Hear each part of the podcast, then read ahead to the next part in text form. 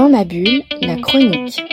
Et maintenant, c'est l'instant critique de Cyril. Bonsoir. Alors, moi ce soir, j'avais envie de parler de, BD, bien entendu, mais aussi un petit peu de cinéma, avec euh, deux titres qui, qui sont euh, des titres de bande dessinée, mais le fil conducteur est quand même le cinéma.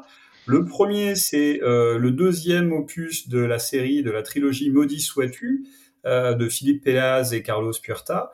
On avait déjà découvert euh, le premier tome qui était consacré à Zaroff, le fameux euh, revival du conte Zaroff, un petit peu modifié avec d'autres personnages qui arrivaient.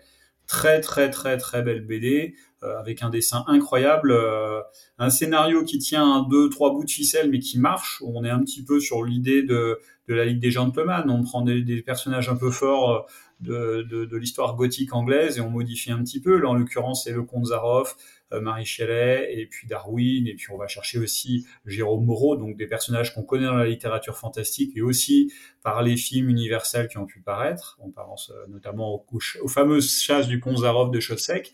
Et puis là, donc, on mélange un petit peu tout. Le premier volume se passait actuellement, et puis là, dans le deuxième tome, on va chercher le, le docteur Moreau au 19e siècle en Angleterre.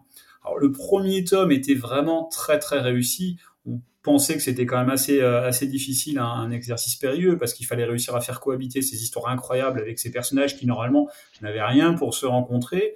Euh, Marie Shelley et Moreau, a priori, euh, ne devraient pas se rencontrer, parce que Moreau est un personnage fictif, normalement, comme le, comme, comme le comte Zaroff. Mais malgré tout, avec un très, quelque chose de très bien écrit, un dessin magnifique et un découpage incroyable, on arrivait à y croire. Et donc, moi, j'attendais vraiment ce deuxième tome du Docteur Moreau, qui est sorti en juin de cette année. Très difficile de se le procurer, malheureusement. Pourtant, on aime bien Ankama, mais là, pour le coup, très difficile d'accéder à ce tome-là. Et puis, ben, on n'est pas déçu, comme pour le premier volume. Au début, on est un petit peu dans l'expectative, on attend de voir ce qui se passe. Ouverture se passe un petit peu comme le Frankenstein de James Well en 1931 sur un bateau avec des personnages atypiques, euh, une couleur bleue dans le dessin, et puis très rapidement, on arrive sur le bestiaire un petit peu Val Newton, typiquement cinématographique, la féline de, de tourneur, ou un animal dans en cage et derrière un monstre euh, qui ressemble à un animal. Enfin, on va pas en dire plus, mais ça fonctionne très bien aussi. Donc c'est vraiment une très très bonne surprise et euh, personnellement j'attends avec impatience le troisième tome qui devrait être consacré à Marie Shelley, si j'ai bien compris la trilogie. Donc je conseille à tous. Le premier tome est encore disponible en découverte dans l'édition 48 heures BD, l'opération qui a lieu tous les ans en juin, mai-juin.